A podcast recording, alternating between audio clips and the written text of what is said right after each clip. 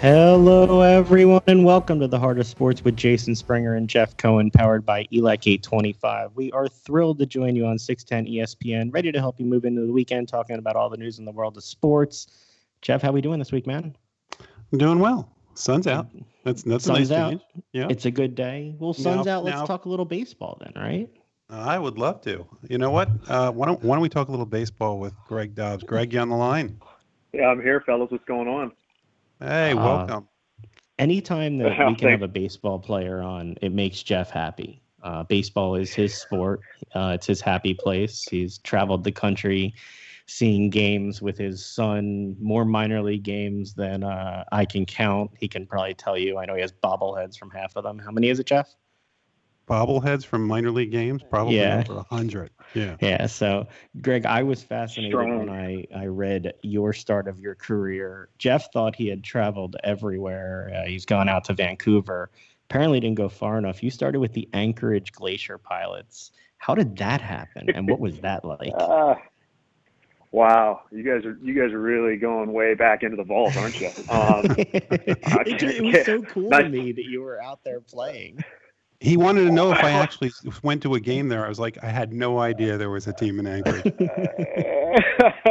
well, the, the way it's said, that's a so yeah. So the the Alaska League, right? It um it's college summer ball, really. So this was this is back before uh, right when I was in the uh, transition of going from uh, Long Beach State to the University of Oklahoma, and uh, you know the two the top two leagues for for college players are either one the Cape Cod, or uh, you go up to Alaska, uh, up into the great unknown in the tundra, and uh, you go and play up there. And it, it, it was uh, let's just say it was an experience. So so what do you do for fun when you're like the Cape Cod League? We know what you do. You go to Cape Cod, you hang out at the beach, you play ball. In Anchorage, what does a kid from California do? Uh, you try to figure out why the sun never goes down and it's always daylight. One, because it's like 23 hours of straight daylight up there. So that one, that just that just throws you off completely. Uh, Lots of time to play ball. Second, lots of time to play ball, lots of time to think about ball. Um, second, you you you know, not having been to Alaska before, you just you you try to figure out what what what do people do up here? Like how how do they how do they lead their lives when they've got you know in the summertime 23 hours of sunlight and then in the wintertime maybe one or two hours of sunlight, right? And and everybody thinks of Alaska as just being this frozen tundra just covered by nothing but you know sheets of of snow. Um, it's at, you know in the summertime it's you know it's kind of I'm not gonna say it's like Jersey or anything or or uh, you know Philadelphia suburbs, but it's it's it's beautiful. I mean it's just nothing but but but like forest all around you, and so you know, to to kill the time, we're up there in a in a host family's house. There was, you know, I think, six or seven of us, guys from USD, from Stanford, myself, and another teammate of mine, uh, best friend of mine from from Oklahoma. Um, it, you know, you you just you, you try to pass the time as, as best you can as as college kids. in in addition to this show, Jeff and I for a few years have done a minor league show for the Phillies farm team, and so we've traveled around watching the teams. One of our favorite questions to always ask the young guys is, you know, the bus trips are notorious. What are they like? I can only imagine. What are the bus trips like in Alaska baseball? they were they were they're terrible. you're going from you're going from like Anchorage to Kenai. Um, it, you, you know it- the the bus that we had. I, we st- literally to this day still don't know how it ran or how it was even functional or if it passed safety or inspection. Um, you know, it's straight out of like Bull Durham, right? Or or any of those older older baseball movies where it, it's just like it's you just you look back on on that time and I do and and through the minor leagues as well but up in Alaska it was I mean the, minor leagues were like the big leagues when you compare it to to playing in Alaska um it, you just you look back on it and you're like how how did that ha- like how did we make that happen how does it work I mean and and, and, it, and how does it continue to thrive like it's just it's it's incredible I I, I I'm struggling for words to describe it because there literally are no words to describe it. You just got to go there and see it for yourself. But I tell you what, like the fans and everything, I mean, they're they're they're rabid. I mean, rightfully so. I mean, imagine being cooped up for you know four and a half, six, seven months with no sun and snow everywhere, and then all of a sudden, right? It's like the the the switch gets flipped, and everybody gets to go out and watch some some baseball. Some college guys go go throw it around a little bit. I mean, it's it's incredible. What's the latest you played a baseball game there? If you got 23 hours of sunlight, do they start the games at seven o'clock like everywhere else, or do they say, "Hey, you know what? Let's start a game at 10"? Yeah, no, they it's good good point. Um, no, they start they start at seven. Like most start at five, anywhere from five p.m. to seven p.m. So it, it feels like a normal schedule because you know people are still up there working and they got their work days and, and, and going right. So so very similar to to what we you know what it what it's like here you know what we're used to with minor league baseball and and, and major league baseball. But yeah it's it's it's it's a trip. It, it, it's just you got to experience it so you go from riding on a bull durham type situation bus to making your way to the major leagues. You you get to the mariners and you homer in your first major league at bat. Well, what was that like for you? You know what? Um, I was I was on uh, Phillies one of Phillies websites for sports, and um, I saw an interview that uh, that Chase did not too long ago, talking about you know the first time back in a Dodgers uniform in the you know CBP in front of the in front of the uh, the, the home fans, right? And how he was so nervous and his knees were shaking. Uh, uh, that was me like times a hundred in my first big league at bat.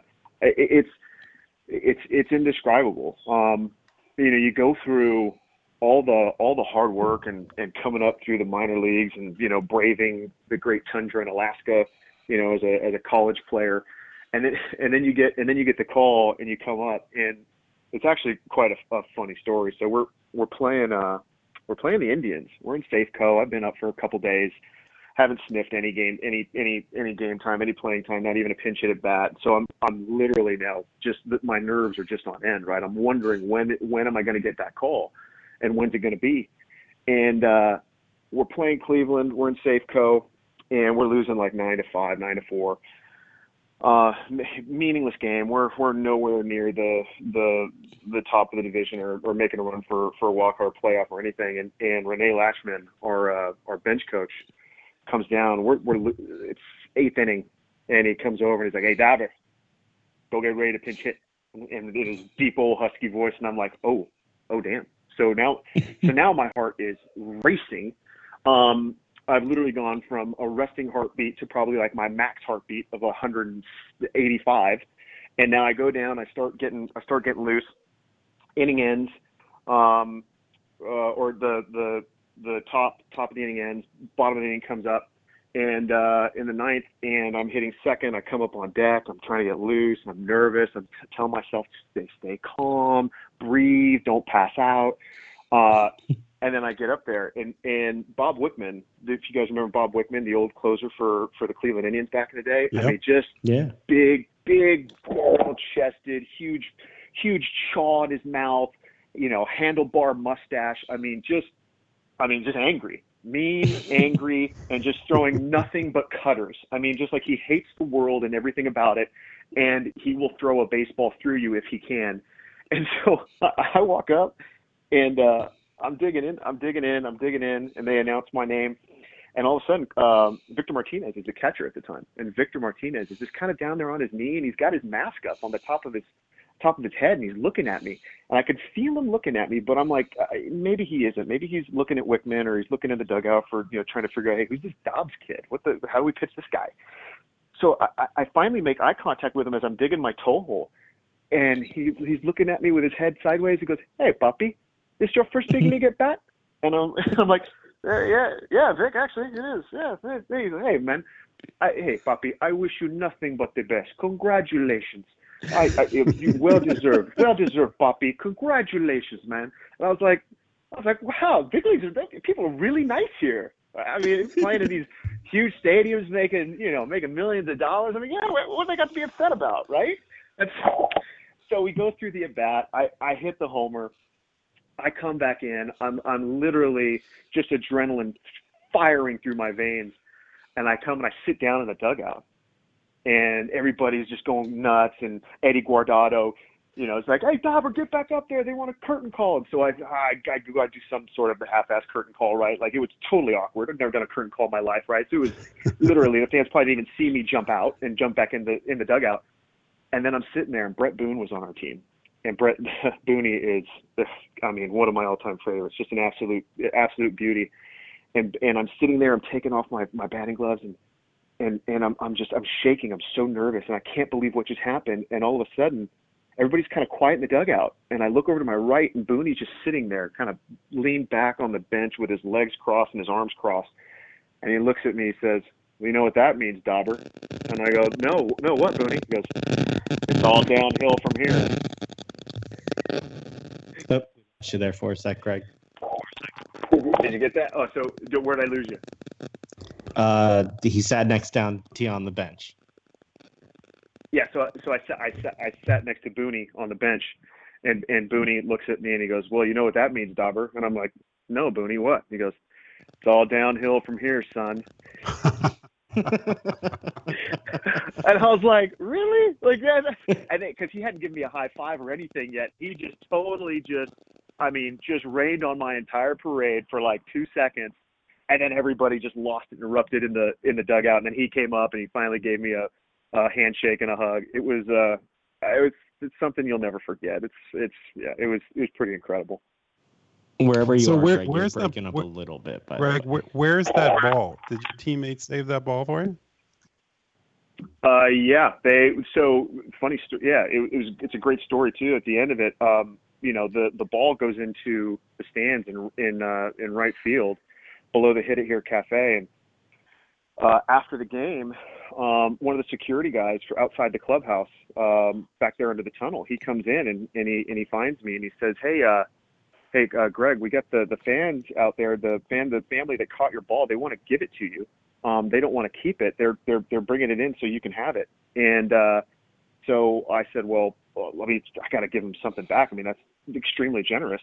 And so I signed them a bat and went out and did the exchange and took some pictures with them. And uh, so yeah, so I've got the ball and I've got the lineup card uh, and my my jersey and everything. It's uh, you know, it, listen, growing up a a kid here in Southern California, right? Um, I never in my wildest dreams would I have thought that you know one I'd I'd get to the big leagues and and, and two I'd you know I'd start my big league career off in that way and then and then also three of having played as long as I did in the big league. There's just there's no way. There's no way I could have I could have imagined that in my wildest dreams.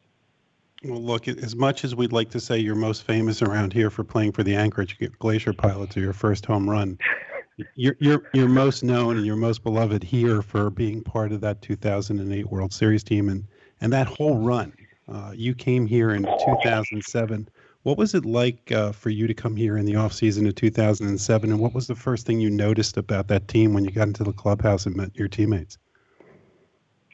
Um, it, it, was it was a uh, it was a rebirth and sort of a rebeginning for for me and my career. Um, you know, Seattle had had taken a flyer on me out of the University of Oklahoma, uh, signing as a senior, uh, and I and I you know worked my way up through the minor leagues, made my major league debut there in September 2004, but then 2005 and six. And listen, I was uh, you know I was up and down, up and down. You know they're playing that options game with me, and and and you know listen, rightfully so. When you look at that those rosters back then, we had Adrian Beltre at third, we had Richie Sexson at at first, we had Ichiro in right, and we had Raul Ibanez in left right? Where, where so where, where where do I fit in no, really? Nobody's right? ever heard of those guys or anything like that. So. right, right, right, right, right. Total no name. Total no name. Uh, so so here I am, and and lo and behold, who you know, you look back at your I look back at my career. One very fortunate. Um, I mean, I, I worked my tail off. Um, but but also very fortunate that I had someone that believed in me, and that one person was Pat Gillick. And Pat Gillick, was the GM at the time when they drafted me in Seattle. He then, you know, goes into semi-retirement, and then, you know, Philly um, uh, ownership there, uh, Montgomery, Giles, everybody else, they talk him out of retirement, bring him over after Ed Wade leaves, um, and he brings, and then Pat brings me to Philly that winter, 2006, uh, 2007 winter, and so listen, if if if it hadn't been for for Pat Gillick knowing me having seen me, you know, rise through their minor league system. Um, I, I, I, I never, I never have the ability and the, and the, the great fortune to, to have put on the Phillies uniform and, and, and win a World Series in 2008 and go back in 2009. But I remember clearly, I remember walking. I, hope Jimmy, I hope Jimmy Rollins, is, I hope J. Roll isn't listening right now. I, I, literally remember walking into the spring training clubhouse there in uh in Clearwater, and I my my locker was next to J Rolls, two two lockers down over from his, and I remember seeing him for the first time and saying, "Oh wow, that that must be one of the clubhouse kids. Maybe I gotta maybe I gotta." Maybe I can ask him if I'm, you know, do, do I wear my bats? I, I swear, I I've, I've J Roll, if you're listening, I love you. Uh, we're we're gonna get back on the golf course soon, okay? I don't don't take it per, but literally, I, I I mean, I had heard of Jimmy, obviously, but I I just I didn't know he was like that short. I, I thought, you know, I just thought he was a little bigger. It's, so, and thank God. Greg, it's it's the story of my God. life. Okay, short people. That's the problem. I'm sorry. Hey, short people out there, don't take no offense. I love y'all. hey, listen, you guys are pe- y'all are people too. Okay, don't get me wrong, but no, it was. Listen, it was um, it was it was hilarious, and and and then you know, but but then the camaraderie, like immediately, you know, you walk into a building or you walk into a, a company that has a you know a, a certain culture, right? Like like like ESPN. Um, you you that that's that starts from the top down, right? And that and that culture is is set, and it kind of permeates through, you know, every every building, every hallway, you know, every every meeting room, and and it, and it, and it permeates into the people that that work there, and and and when I walked into that clubhouse in Clearwater the first time in spring training 2007, you could just I could just feel it. It was palpable. You know, there was just a there was just a sense in the air that ooh, there's something there's something special here. I have no I have no idea what it is. I can't put my finger on it. Maybe it's just because it's Florida now and I'm used to having spring training in Arizona in Peoria. I don't know, but I, I but I, I swear you just I walked in, and I know other guys felt the same way there was just something special about it. You couldn't put your finger on it yet, but as the years went on, seven, eight, nine, and ten, you know, that's that's that's what I sensed in 2007 coming from the American League over over to Philly. What was it like to to play in front of of these fans? I think during the entire time you were here, every game was sold out. Every every game, you know, uh, they're the they're the best fans. They're the best fans in in baseball. Um, uh, it, the, that I played in front of, and that I, and I, listen, I played in front of, I played in every major league stadium in front of every fan. Um, uh, listen, nothing compares to now, like you just pointed out, right? Every every every game was sold out, day, night, doubleheader, didn't matter. Every every game was was packed to the gills, and the energy that that we that we got from from the fans in those years. I'm sorry, I've I've never, you know, they talk about the you know the tenth man, the eleventh man, all this stuff. I, like I, I've never sensed or had that sort of a feeling anywhere else at any other stadium that I played or for any other team that I played for. Um, it, it's just it was it was incredible. I mean, they they literally we we thrived off them, and and when we were down or maybe you know maybe not firing on all cylinders, they picked us up and and and vice versa, right? Like, listen, if if if the if if if if, if the fans are kind of just you know not super engaged some, somehow, some way, either Werth or Burrell or myself or or or or Shane or or Chase would do something, and all of a sudden, boom! When that stadium, when those fans light up, man, I'll tell you what, there's nothing like it. And and you look at our opponents and I remember listening to our opponents talk about, especially when we got into the postseason, the the effect that our fans, that the Philly fans have on them. I mean, even they would say it. Like, geez, this is like this is this is a tough place to play. And and I remember that so, game against CC Sabathia in the series when he got rattled there uh, in the playoffs. But I mean, what was the 2008 season and World Series run like. We can tell you as fans how special it was for us. but as a guy who had chased that dream for so long, you finally get this team that's that seems like it has the ability to get there. They just have to put the pieces together. Then you guys put the pieces together, and then you've got what happened in the World Series. Can you talk a little bit about that season? Yeah, you know, 2008 was a culmination of 2007, and also too, you know, what Ed Wade and, and Ruben Amaro had had started putting together back in 2005 and six as well. You know, don't don't get me wrong. It's not like it's not like 2008 just happened overnight in one fell swoop. You know, during during one off season, right, and, and completely um, revamping the entire roster. No, it was it's a byproduct of uh, of a lot of different people's dedication and, and hard work and putting that roster together. Um, you know, I think back to 2008, and I think back. I, I I first start the 2007 season. You know, when when you know Chase um, Chase had his hand broken, John Lannan. You know, and then now Chase has to come back from that. Jimmy Jimmy wins the the MVP in that in that winter, right? Uh, the NL MVP. I mean, just a monster season, absolute monster season, and and so you know, you you you see these you see these pieces um, all sort of kind of coming together, um, and also a lot of question marks too, right? Um, but but we just we just I think the and I think the success at the end of 2007, making that run and getting into the playoffs on on the very last day, I think that I think that really proved to ourselves and to each other that we really that we could do that and we do belong right? And that we can we can succeed and we can get to the postseason to that next step, right? So that all that did was just breed so much more confidence and trust in each other and ourselves. And 2008 was just, I mean, eh, eh, I mean, look at the seasons that that everybody had. Um, we were just, it was, you know, you talk about those magical fairy tale years where everything seems to go right, not much seems to go wrong. Yes, you're you, you know you got your trials and tribulations. You're always going to go through a couple lulls, right?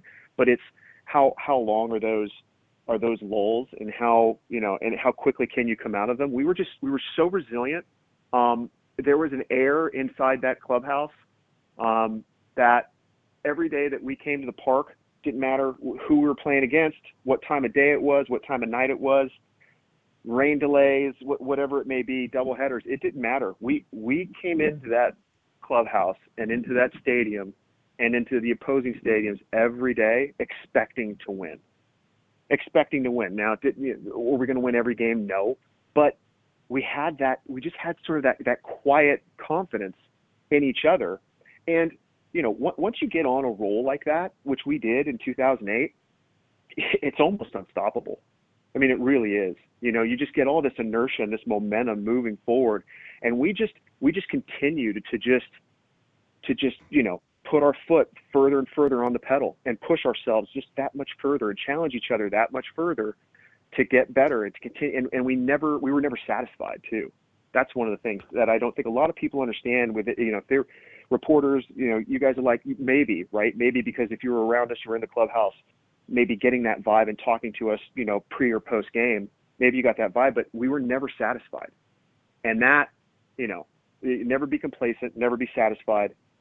And, uh, and we just, we just, we all, we, we just wanted to win, you know, and we were willing to do whatever it took, you know, to just get after it.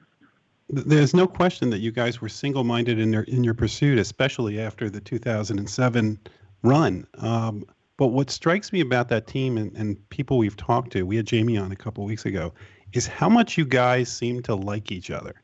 How, how much you seem to feed off of each other, both the competitiveness and, and even kind of the hijinks, like hanging out together, doing things in the locker room. Um, what was it like for you guys, and, and how much did it mean having that camaraderie? And, and do you guys still keep in touch with each other? Well, you know what? I, I mean, I'm literally getting goosebumps just you know listening to you say that because um, it's it's the wholehearted truth. We, we've just had you know we've had two reunions these last past two years, right, for the 2008 and the 2009 season, um, and where we all got back together, and it's this this big weekend, um, you know, at at at Citizens Bank and in front of our incredible fans, and you know, back to relive and and harken back to you know the successes that we had as individually as a team as a fan base and and and and and the city as well, right? The the successes that that we all had together. Um, it, it's it, we get back together like that after being 10, 11 years removed, and it's it's like we never skipped a beat. It, you know, it, it's like it's like your you know your your, your crazy cousin uh, that you know you you haven't seen in in seven, eight, nine years, right? Who lives across the country um, that you grew up with, um, and you have all these incredible memories, right? And and and and fond memories, and you may not have been around them for the better part of a decade, but then you come back and it's it's as, it's as if that you've never left. And and and that's you know that's the other special thing about this this team, the 2008 and 2009 team, really the, those four four years, seven, eight, nine, and ten was you know we were we were family. We you know we weren't just showing up to to do a job. I mean yeah of course we had to. It's our job to do that right? Um but but we showed up as as comrades, as brothers in arms, right? And and and we, you know, we cared about the other guy, you know, who who may be struggling a little bit, right? Who isn't firing on all cylinders, and we and we would we would come and pat him on the back, and, I trust me, I got patted on the back a couple times on the butt, saying, "Hey, Dobber, don't worry about it. We'll pick you up. We got you," and and vice versa. Um, the it's a it's a it's a special group, and I think, you know, in talking with John Middleton over the past couple years, um, listen, no one, no one is more competitive um, and is more driven to win than than uh, than Mr. Middleton. And we we've we've talked. He and I have spoken about what was so special about those teams, and and th- that that was the the unquantifiable is how we related to each other and and the you know the camaraderie within the clubhouse um, and and you know so so when you put together putting together teams right it, it's it's 25 different personalities and they don't always have to mesh. They, they got to be able to challenge one another. They, they have to be able to respect one another. They got to be able to work together to push each other to push themselves. Um, that's and that's you know listen that's what a family does right? I mean you expect a lot out of yourself but you also expect just as much if not more out of out of those around you. And you hold mm-hmm. them you hold them accountable and you hold them to a higher standard. That's exactly what we did. And and uh, you know, having played on, I didn't play on a ton of other teams, right? Three other teams. Um, it, it, it, that that's what that team had. That's what we had inside that clubhouse that I, I never encountered. I never experienced anywhere else. And and still, still to this day, we we keep in touch. You know, J- you know, Jimmy Jimmy's moved out here now to Southern California. He's about 20, 30 minutes away. We play golf often. Um, Burrell, I, you know, keep in touch with Burrell. Jenkins, Chase. Um, Chase is a little more elusive. He's he's a little more secretive. Okay, he's he's he's kind of you know he stays stays under the radar. Um, kind of hard to get a hold of, but still love you, Chase. Um, it, we all you know Vic, uh, Werth, you know, Chooch is down in Panama, hopefully on on his ranch. He's been a little hard to get a hold of, but no, listen, you know Jamie Moyer and I still still we all still talk. Durbin, all these guys and it's been incredible to just be back around them the last two years at those reunions. It's just it reminds you of, and it reminds me at least of how truly special that group was. Before we let you go, I do have to ask you a question. Who it, was Shane as big a practical joker in the locker room as we heard? uh, he he's definitely as loud as you probably heard. I mean, for for such a short guy, that guy has. I mean, his voice like booms. It's like if there's a sonic boom. It's like a megaphone is constantly attached to his mouth. Um, you know, Shane Shane was Shane was good. She he was he was okay. I mean, Jenks. Let's let's not all sleep on on my boy Geoff Jenkins. Geoff Jenkins was uh, he was pretty good. Um, one of the best. I got to say, it was Ryan Madson. Mad Dog, um, you know, Mad, Mad Dog and I, we we grew up at rival high schools uh, here in Southern California. Um, so I've known Mad Dog for quite some time. Mad Dog was sneaky funny, and and uh, we had we had we had quite a few. Um, so I, I, I don't. I'd like to give it to Shane right off the bat, um, but I, I think he's there's some serious competition when it comes to that within that clubhouse. I got to say, and that's just another thing that just made it so special. Well, Greg, we're so thankful that you joined us uh, sharing your memories of, of, of, baseball, especially with everything that's going on. And uh, hopefully we can have you on again someday. No, yeah, I'd love to. And I, if I can, I'd love to give a, a quick shout out to uh, my boy out there. He's uh, he's an anchor, Jason Martinez, um, primetime on on Fox 29 in Philly. So he and I went to high school together, and he called he called me when he he was leaving San Diego and he got the job out there and he was like, Dobber, Dobber. So what, what, what can you tell me about Philly? And it almost sounded like he was kind of like nervous a little bit, like, hey, so how how how is it out there? Re- like really? And I was like, I go, Jay, you're gonna love it. You're going to God's country. It's incredible. I go, embrace it, embrace it. Be yourself. Okay, show up every day. Give give them all you got, and you're gonna get it back in spades from from Philadelphians. I said, so don't, so don't even. He was like, oh, great. And you know what? He loves it out there. So I was just talking to the other day. So I just want to give him a quick shout out. And I'm happy for him. And, and listen, my, my heart goes out to the entire city as well. So y- y'all, you know, stay safe, stay healthy. We'll get we'll get through this, um, and, and we'll be back, and we'll be you know we'll be talking and watching the Phillies uh, on the field here soon enough we look forward to connecting with you when you're back around here. Thanks so much for giving us a little bit of time and having some fun stories with us. You have a great one. Uh, I appreciate it, guys. You too. Take care. Thank you. Take care. Jeff, it every time we talk to athletes, I'm I'm more impressed by each one, by how they handle things, by the things they overcome. I mean, look, I, I kind of felt him. You joke about going to Vancouver. I literally out of college picked my life up and went to Iowa. So like I get just kind of picking up and going someplace, but yeah. Anchorage is a bit further than that. yeah, well, I, am not aware of any G League team in Anchorage, but we can ask Keith Pompey because I think we have Keith on the line now. Yeah, we're gonna go right to basketball right now. Keith Pompey, yeah. you there? Yeah, I'm here. Okay, All right, so, so Keith, we got a question start, for you. We, but, we, but even before had... that, even before that, though, I wanted to give you both a compliment, Jeff. I wanted to compliment you and Keith for your Locked On Sixers podcast. We put it out on our accounts. You guys are getting some good basketball talk. So before you got into the question, I wanted to give you both a shout out. I thought it was good. Well, I think the shout out should go to Keith. I mean, Keith, nah, Keith has has a has a great podcast and an even better uh, writing style in, on Philly.com. Uh, Keith, was that a good intro? Yeah, it was a great one. Can you say it again so I can tape it? Don't worry, we'll send you the audio cut. Use it however you'd like. Now, Jeff, you could go back to the questions. Go right ahead. I just wanted to right. you know, puff you guys up a little bit. All right. So, Keith, before before you were on, we had Greg Dobbs from the uh, 2008 World Champions uh, on, and we were talking about his time in Anchorage as a minor league baseball player. So you you travel around a lot covering basketball. What mm-hmm. what's the uh, the most unique place you've been in your travels? That I've been in yep. my travels. Uh, unique in a good way or bad way? uh, uh, take your pick. One, both. I'll take both. Based on the way you said it.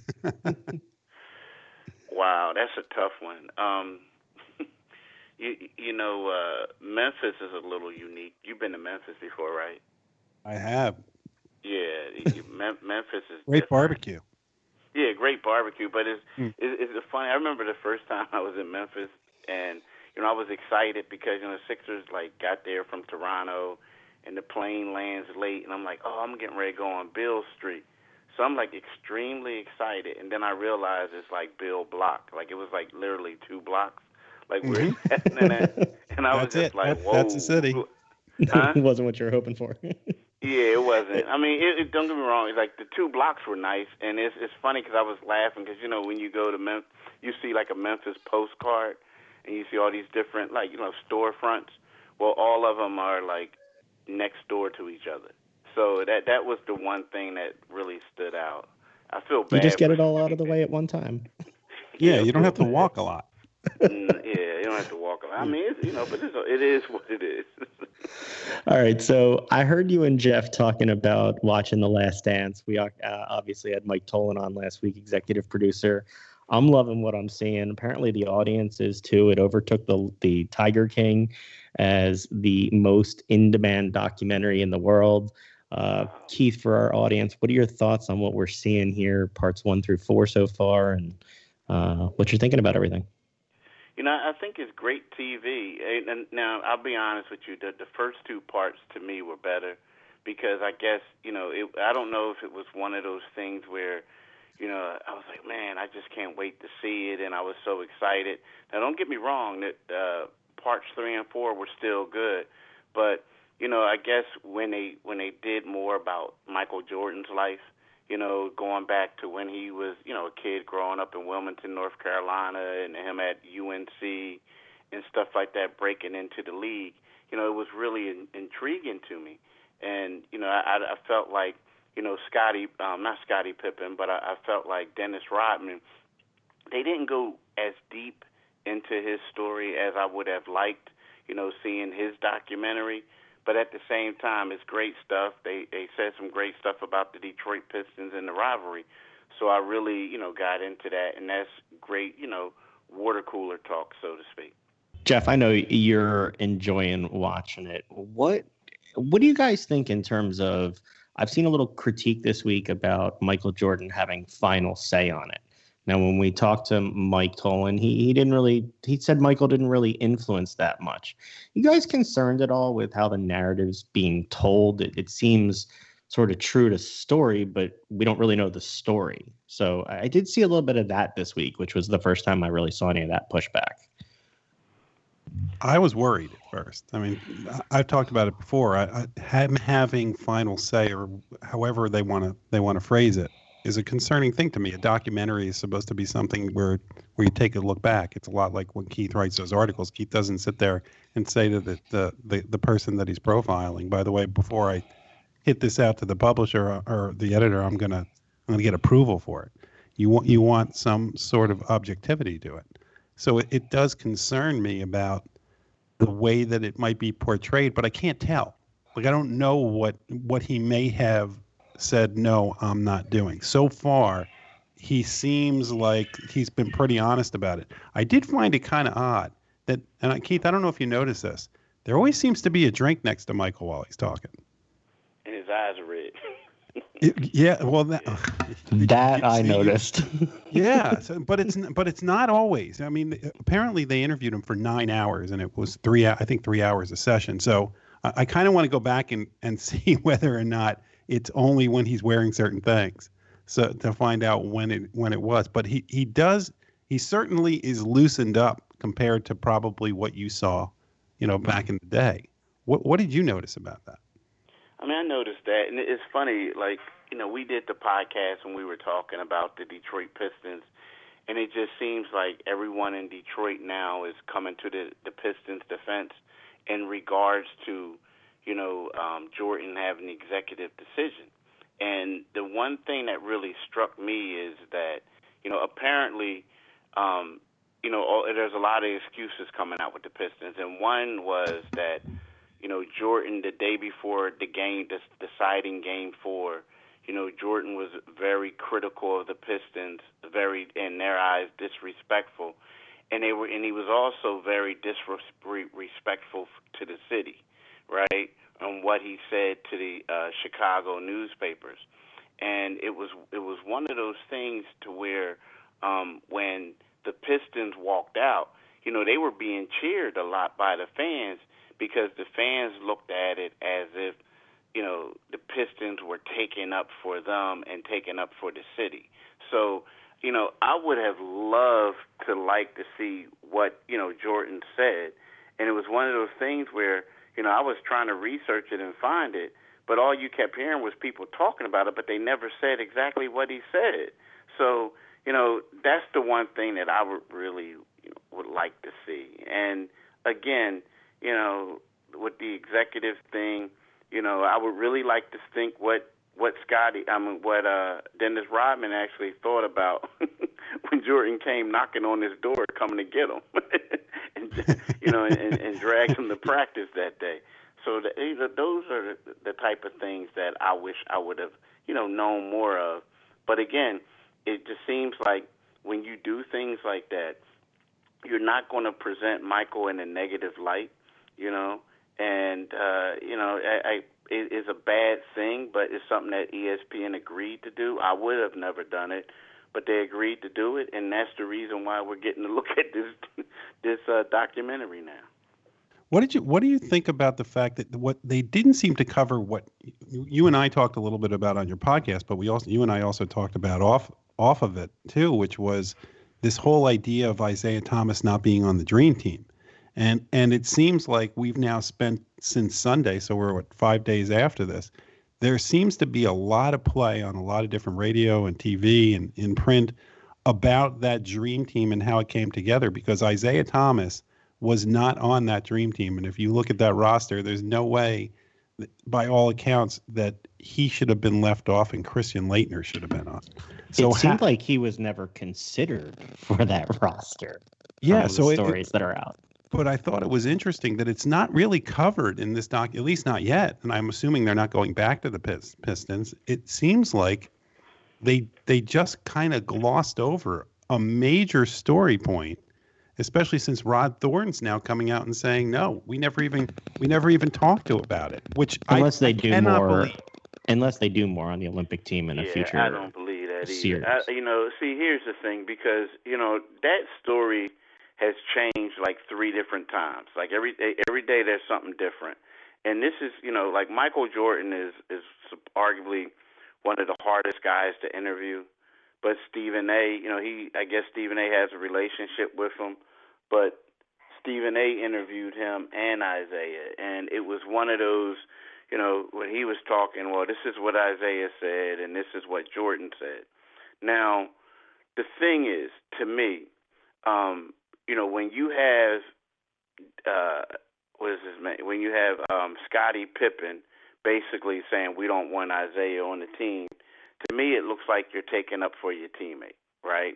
Now, they're also saying now that uh, it was one of those things where Magic Johnson really didn't want him on the team because Magic, there was a book out there, and Magic felt like Isiah said some things about him. So, you know, it just seems like there's a lot of deflection, like they're naming all these other people who didn't really want Michael on there. Now, who knows? You know, who knows what was said? But it just seems like now I do remember back in the day when all this happened that some people said that, you know, Magic Johnson, you know, had a voice at the time, and if he really wanted um, um, Isiah on the team, you know, Magic could have made it happen. And they were saying that Magic and Bird, you know, were two of the guys who, you know, didn't stand up for him. So, you know, is is Michael Jordan getting most of the blame?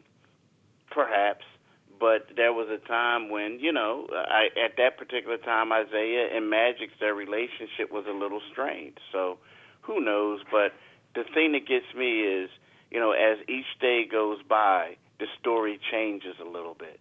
You know, and and let's face it, Isiah and and Jordan, uh, the Pistons and the Bulls, they were like nemesis at the time, and you know, in order for people to want Jordan, they had to do what they had to do. All right, so let's fast forward a couple decades now. According to everything we're reading now and everything we're seeing, is the NBA is trying to consider something. They seem to yeah. be forming committees. They seem to be doing all sorts, talking to all sorts of different people. They seem to be considering all these different scenarios. What is the latest that you're hearing as to how this is going to happen, if it's going to happen, and what are your thoughts on it? You know what, man? It depends on who you talk to, and it depends on when when you read it. like because and and and and that's no that's no um. It's like to be honest with you, no one knows what's going to happen. I mean, if we want to really want to be real, I think there's a lot of different scenarios being floated around right now, and you know, and it, it's it's one of those things. You and I talked about it before you know, if you do it, you're going to have to, you know, possibly you're going to have to do it at, you know, a bubble type place where you get all these guys quarantined and and what have you. You know, now you're hearing that, you know, most of the talk is about going to Las Vegas. And always everyone always talked about well there were going to be, you know, X amount of different locations that could be sites. You know, Orlando was one, Vegas was another. Atlantic City came in. You know, Louisville, Hawaii, and and possibly the Bahamas. and then now all of a sudden everyone's talking about Walt Disney, Orlando again.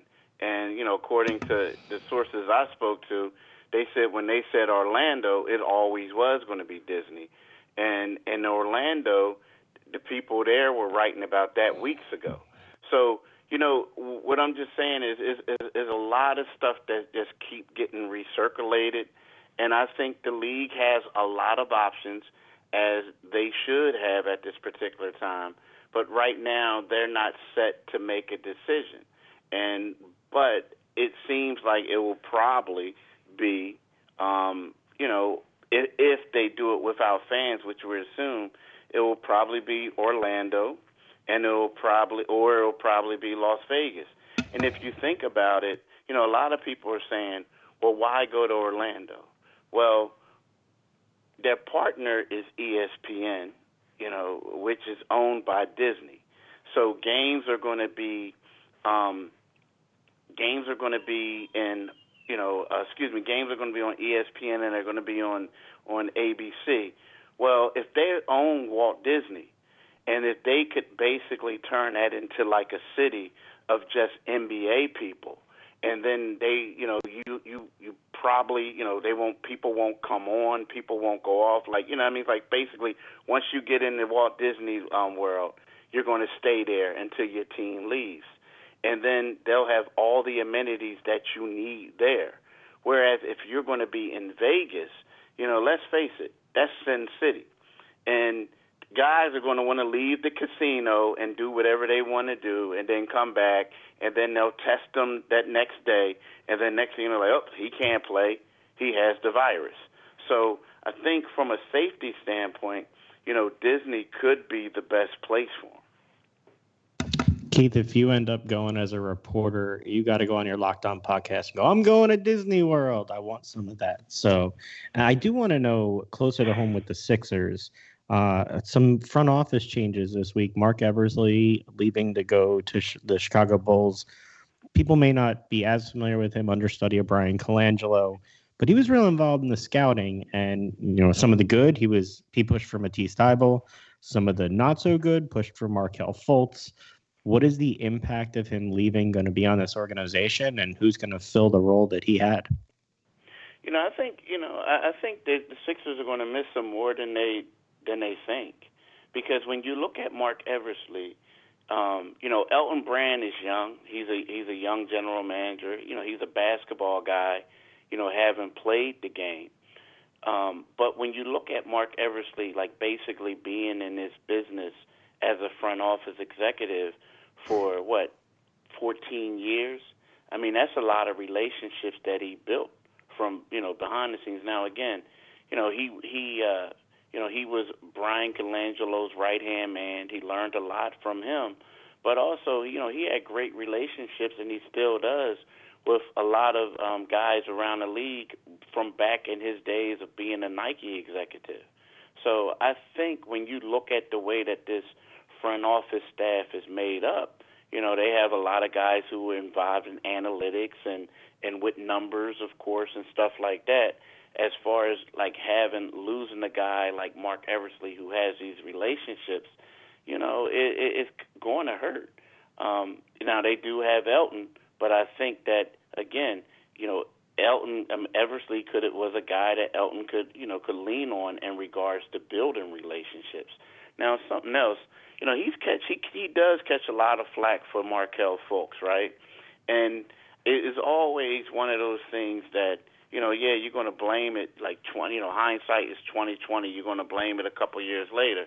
But I remember myself included, you know, be, when they had the third pick, and even before they had the third pick, before they had the lottery, you know, I was writing they need to go out and get Markelle Fultz. You know, Markelle Fultz is going to be um, great for the Sixers. You know, he could fit with Ben Simmons you know, he can do this. He could play on the ball. He could play off the ball. And the Sixers, you know, threw in all the chips and they went out and got him. And then all of a sudden he struggled. Now, it's easy to blame someone after the fact, but we all thought Markelle Fultz was going to be a great fit. Well, I shouldn't say we all. The majority of people thought that Markelle Fultz was going to be a great fit. And then when you look at some of the other guys that he did get, you know, he made some great moves in the in the past. But it just seems like you know this one was a bad gamble, and it's it's going to be on his resume. But you know, I think that you know Eversley is a is a great is a great guy. All right. So I got a question for you. If we're all starting supposedly on May 8th, that's a week from now. are the Sixers ready to come back? But everyone's not starting on May 8th. You know, and and nah, everyone's not everyone's not starting on May 8th. And if right, you look but, at but some people uh, are. Right? Yeah, but that's Suppo- the biggest supposedly joke, some people. Though. Are. That's a. Do you see all the things they have to go through? All the. I mean, all the hoops. Like first of all, there's only going to be you're only going to be allowed to have four players in the building at one time, right? Mm-hmm. Um, you know, they can't work out with a coach. They can't work out with assistant coach. Now you can have somebody, you know, like a a player development guy or a ball boy, so to speak, shagging balls for them.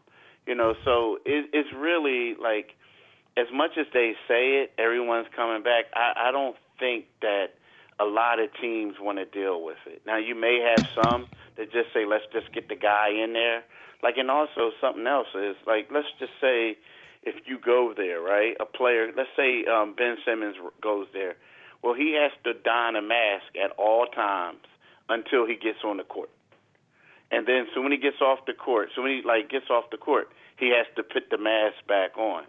So you know, it, it's a lot of things that they're doing now I think they're doing this this way so certain teams don't get a unfair advantage. Like you can't work out with coaches if the Sixers aren't ready, which they're not ready to go back. But you know, it's just it, it just seems like it's so much that has to happen in order for guys to um you know to to be out there working. Like you do better off like buying a court in the back, buying a court and putting it in your backyard than than you would going to this practice facility right now.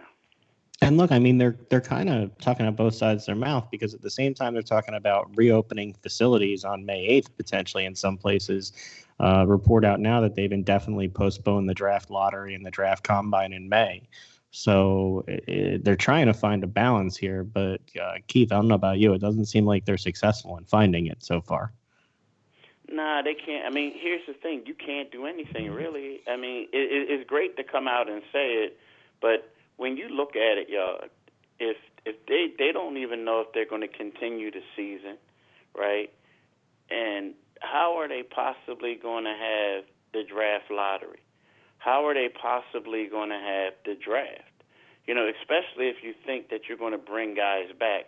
Now, let's just say, like, they don't even, when Adam Silver spoke to the media a couple weeks ago, you know, it was, he was asked, is it going to be one of those things where you're going to have, um, you know, you, you're just going to go to the playoffs? And he says, no, you know, we we don't know yet. So if if you if you don't know if you're going to continue a regular season, you know, all these things that are coming out is kind of like he basically said it was going to happen. Like everything is going to get postponed to whereas like this is what I think. I think like if they they're going to they're I think that they're probably going to come back in July. That's that's what my opinion is. They may have a couple tune-up games, and then they'll go straight into the playoffs, right? And then once they're done with uh, the quote-unquote quarantined uh, postseason, that's when we're going to have a draft. That's when we're going to have like free agency, and then next thing you know, a couple months later, we're going to have a um a a, a, a season for next year. So I think for like the next year and a half, it's going to be basketball overload for people once it gets started. But until they decide what they're going to do, you know, there's no way I think that they can have a draft, that they can have a lottery, because you don't even have the team seated, you know, where you expect them to be seated at. You have to yeah, make but, that decision but, first. Yeah, but Keith, um, we only have a couple minutes left. But here's my concern: is the student athletes, the, the college kids. So all these kids that have now declared early, are they going to give them a chance to go back? Because if they don't have the draft until August, those kids have to be back in school, assuming everything's back to somewhat normal. What are you going to yeah, do with all these kids? There's all these kids that declared early. I, I don't mean to be ill or, or be like uh, whatever, but it's kind of like who's who's giving these kids advice. You know what I mean? Like, right? It's it's one of those situations where, you know, this might be the wrong year for you to come out. Like, who's giving you advice? Like, if if if you if the league is telling you, and I'm pretty sure people like are, I mean, like the agents, yeah, the agents want them to come. I'm pretty sure people are saying, hey, they don't know what they want to do, and they're like, oh yeah, I'll still come out. Nah, dude, like this not this isn't the right year for that. And I get what you're saying, but I'm pretty sure it, it's not a secret that they don't know what they're doing. And I shouldn't say they don't know what they're doing, that they haven't made their mind up yet. They're waiting on the science. Keith, we can't thank you for always giving us the time. Encourage everybody to follow Keith on Twitter at Pompey on Sixers.